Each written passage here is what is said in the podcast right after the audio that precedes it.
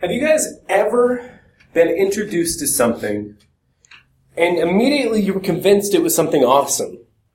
You were convinced you wanted to be on board, you wanted to follow along, and you wanted to be involved in this thing, whatever it might be. So you were committed, you wanted to be involved, but you had absolute, absolutely no idea how or what to do to be involved, how to get on board with this. I know I have before in the past. Um, when I was a teenager, I really, really wanted to get into radio, wanted to have a podcast or a radio show or something like that.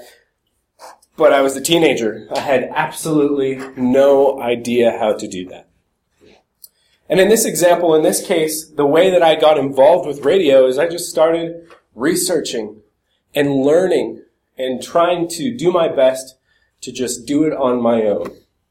And that worked for a while, but ultimately, that didn't work out well because I had no instruction. I had nobody there to lead me in a way that I could learn.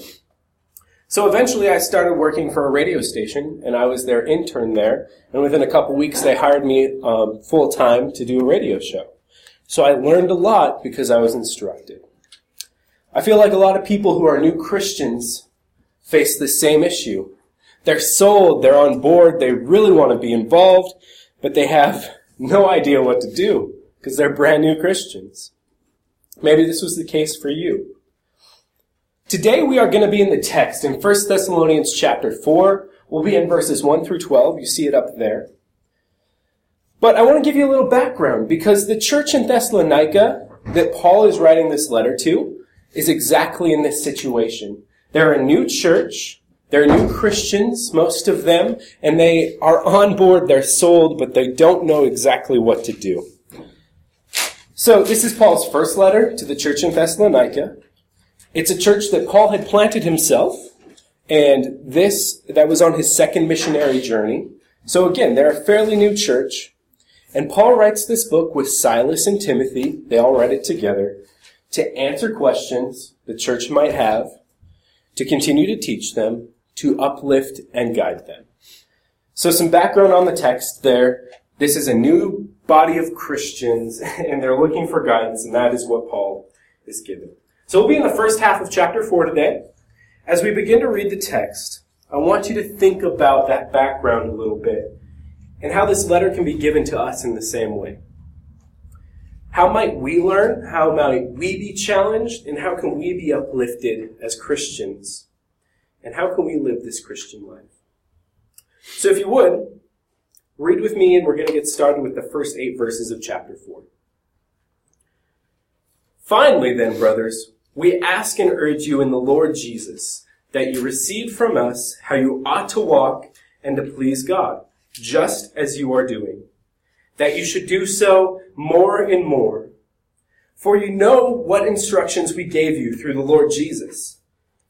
For this is the will of God for your sanctification, that you, you might abstain from sexual immorality, that each one of you know how to control his own body in holiness and in honor. Do not in the passion of lust like the Gentiles who do not know God. That no one transgress and wrong his brother in this manner, because the Lord is an avenger in all of these things, as we told you beforehand and solemnly warned you. For God has not called us for impurity, but for holiness. Therefore, whoever disregards this disregards not man, but God. God who gives the Holy Spirit to you. First eight verses. I entitled this section Live. Because the first eight verses of 1 Thessalonians 4 are live to please God. That is the main point that Paul is writing. I write this so you ought to walk to please God, is what the text says. The whole goal for the church in Thessalonica, for Paul writing them, and for us as we read this letter, the whole goal is that we live a life pleasing to God. Paul also states this other times as he writes throughout scripture. An example I thought of, Romans 14. Romans 14, 8 says, For if we live, we live to the Lord. And if we die, we die to the Lord. So whether we live or whether we die, we are the Lord's. Sound like kind of the same idea. At least it did for me. We live a life for God. But Paul also says, you're already doing this. He tells the church in Thessalonica, good job. But he states that you are to do this more and more. Continue doing this. Continue living to please God. So if we as Christians, and we the Christians in Thessalonica as well, are to do this, to keep living for God, how might we do that? That's what comes up verses 2 through 6 here in 1 Thessalonians 4. This is the practical how to. How might we continue living a life to please God? This is the instructions, and Paul states that these instructions are not from him, but from Jesus. They are the will of God, verse 2 says. And they're given for the purpose of holiness. They're given to make us holy before God. First thing we see, verse 3. What's it say? It says, For this is the will of God, your sanctification, that you might abstain from sexual immorality. I don't want to just skim over this, because I feel like that would be the easy thing to do. This is Paul writing the commands of Jesus. We, we shouldn't skim over this because, guys, brothers, sisters, we struggle with this. This is really tough for us. The reason that I want to point this out specifically is this is a challenge for us, and all of this is for the same goal. It's our control of our body. So what we go on to see here in verse 4, that each one of you might know how to control his own body. This is all for the purpose of living to please God. Verse 5, uh, verse 5 and 6, I want to read this again for you guys. Not in the passion of lust like the Gentiles who do not know God. So no one's to transgress and wrong his brother in this manner, because the Lord is an avenger of all things. We told you beforehand, and we solemnly warned you.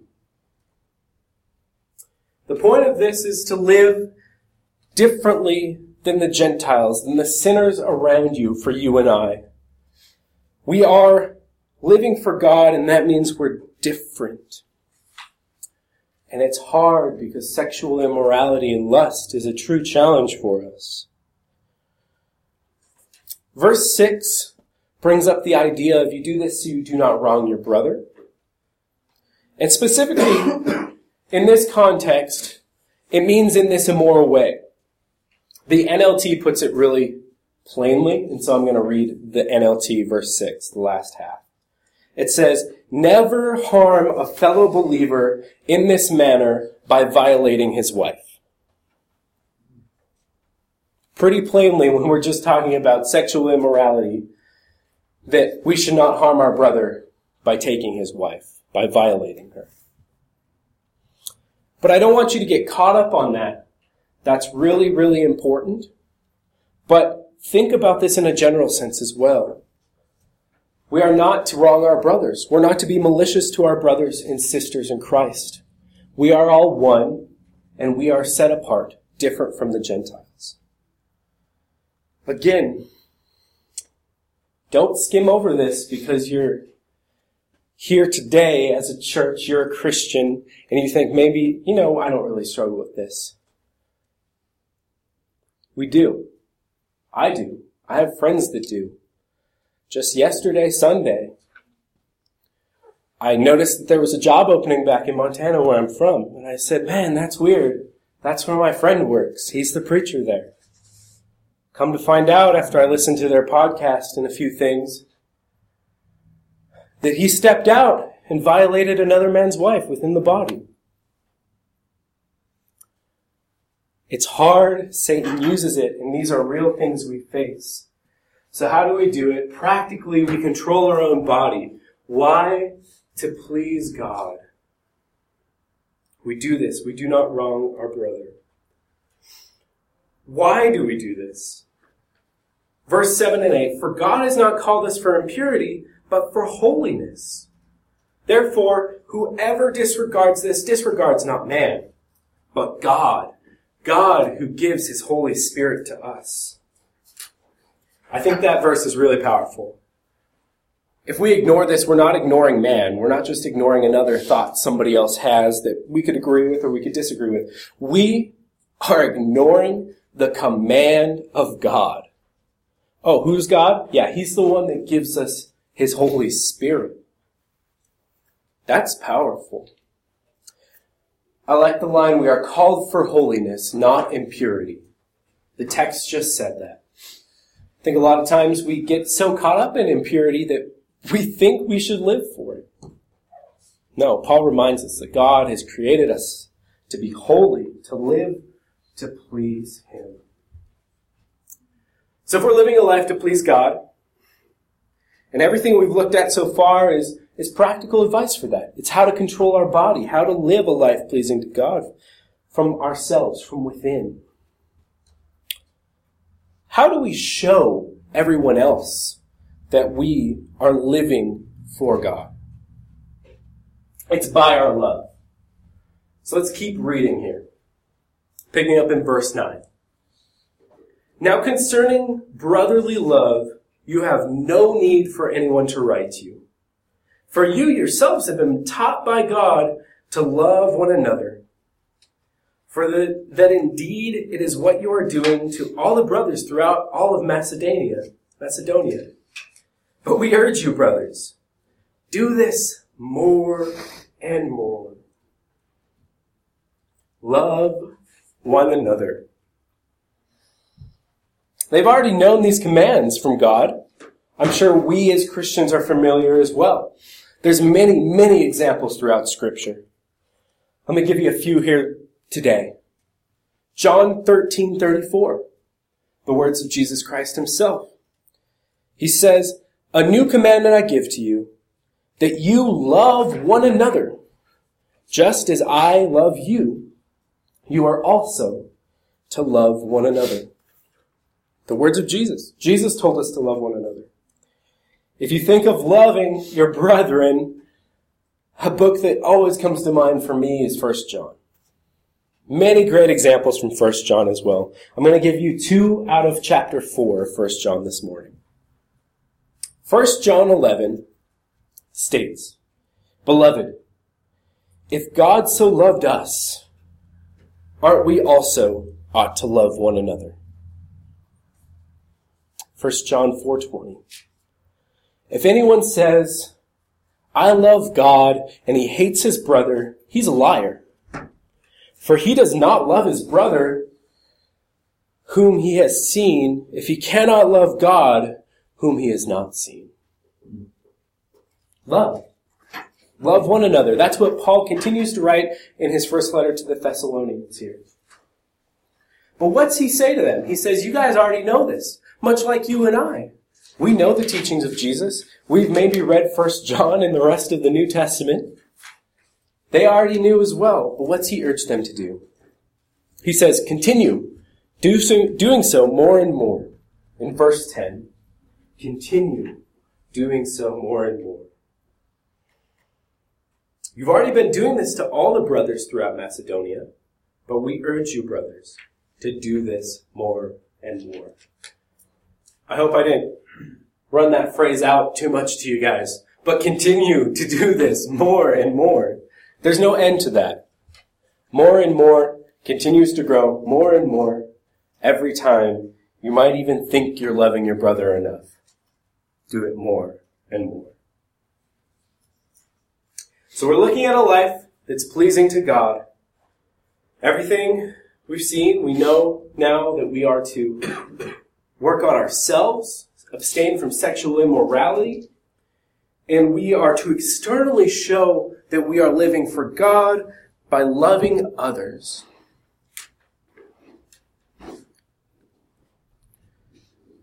How does this look like to those outsiders, though?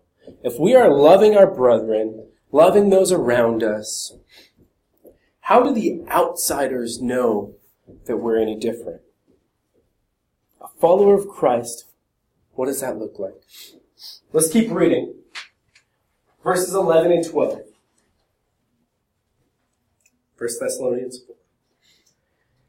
And aspire to live quietly and to mind your own affairs and to work with your hands as we previously instructed you, so that you may walk properly before outsiders and be dependent on no one.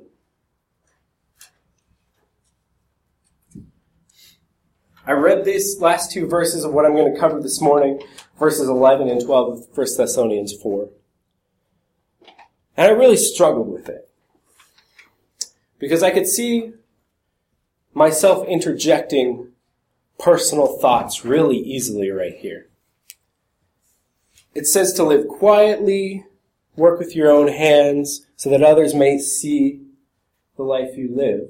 And I was like, wow, I can make this a nice little sermon about minimalism and how you should work for a living. Like, no, that's, that's Harold. That's Harold speaking. That's not, not what the Word of God is saying. Think about it. It says live quietly. We are, should aspire to live quietly as Paul instructs us. We're to mind our own affairs and we're to work. When I tried to remove myself from the equation, I couldn't help but think of Jesus. The words of Jesus. Matthew 19, 21. If you would be perfect, Go therefore, sell what you possess, give it to the poor, and you will have treasure in heaven, and then come and follow me. Matthew 19:21. That's pretty serious. What's Jesus say we are to do with our lives? Give it up. I think that may be a big part of what this live quietly is really referring to, what Paul is writing to the Thessalonians and then to us. Don't get me wrong, Paul is not saying that we are to live a life of poverty. He's not saying that we have to do anything extreme, but what he is saying is that we are to live quietly. We're to live modestly and work for what we have. I think each one of us in this room does that in a different way. But all I can think of when, when I hear of, of things like this is really humors me because Successful people do live this way. They live modest lives, even though you would think they wouldn't have to. One of my favorite financial guys to listen to is Dave Ramsey because he likes to yell at people, and that's funny to me. But Dave Ramsey has this thing on his radio show called the Millionaire Minute, and he has his listeners who are millionaires call in. And he always asks really simple questions to the millionaires.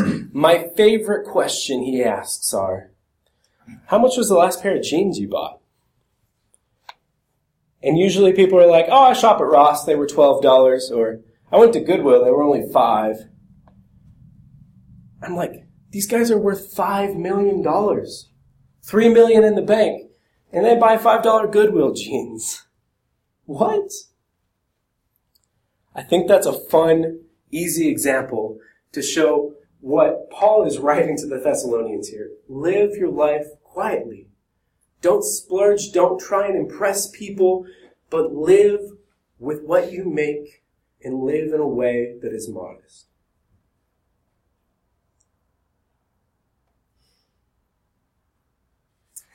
Why are we to do this? It's because we are before all of these outsiders.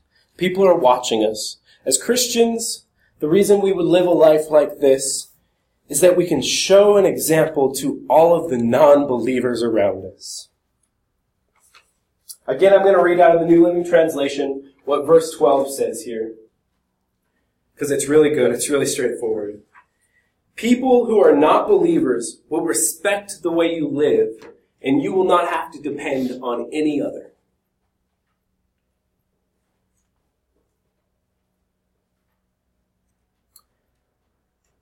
You won't have to depend on anyone else. They will respect you by seeing how you live. also comes to mind scripture wise, Colossians 4 verse 5.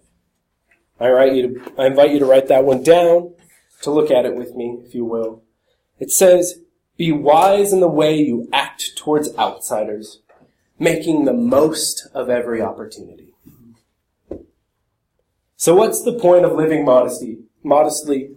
It's not to not have nice things. It's not to be in poverty. But what it is to be is an example that you might take every opportunity and make the most of it. That the people that are non-believers around you will see that this way you live is because of Christ. We are leading. We are examples with our life. That is what Paul is writing to the church here. All right. Wrapping it up here, just reminding you of all the things we talked about today. This church in Thessalonica was a new church. Paul had just planted on his second missionary journey. They're new believers. They had questions. They were seeking, they were looking for direction, but man, were they on board. They were excited about this faith they just found. If I can remind you of my example at the beginning, I was super, very excited about starting my own radio show, about making a podcast, being in the, the radio world, but I had no idea how to execute it. It wasn't until I got the opportunity to be instructed by people that would show me how to do radio that I could become effective. Paul is that to the Thessalonians here. And Paul is writing this letter that we may use it today as well. He helped guide them with his words. And that's the same for us. We can look at the Thessalonian letter and see how we are to be guided as Christians. Today we looked at three elements of Christian living. He outlines them in chapter 4. I was in verses 1 through 12 today. We must live to please God. Secondly, we must continue to love others more and more. And lastly, we must lead and live our lives as an example to those non-believers that are surrounding each one of us, you and me, I know it every day. So don't just think of this as a letter to the Thessalonians that Paul wrote.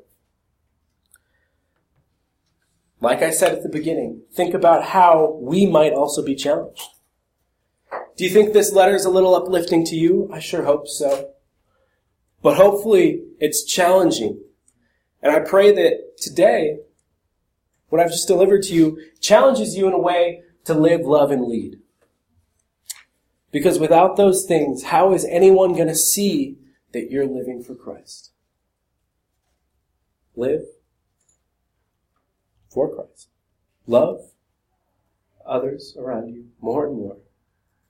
And lead a life, an example to the unbelievers around you.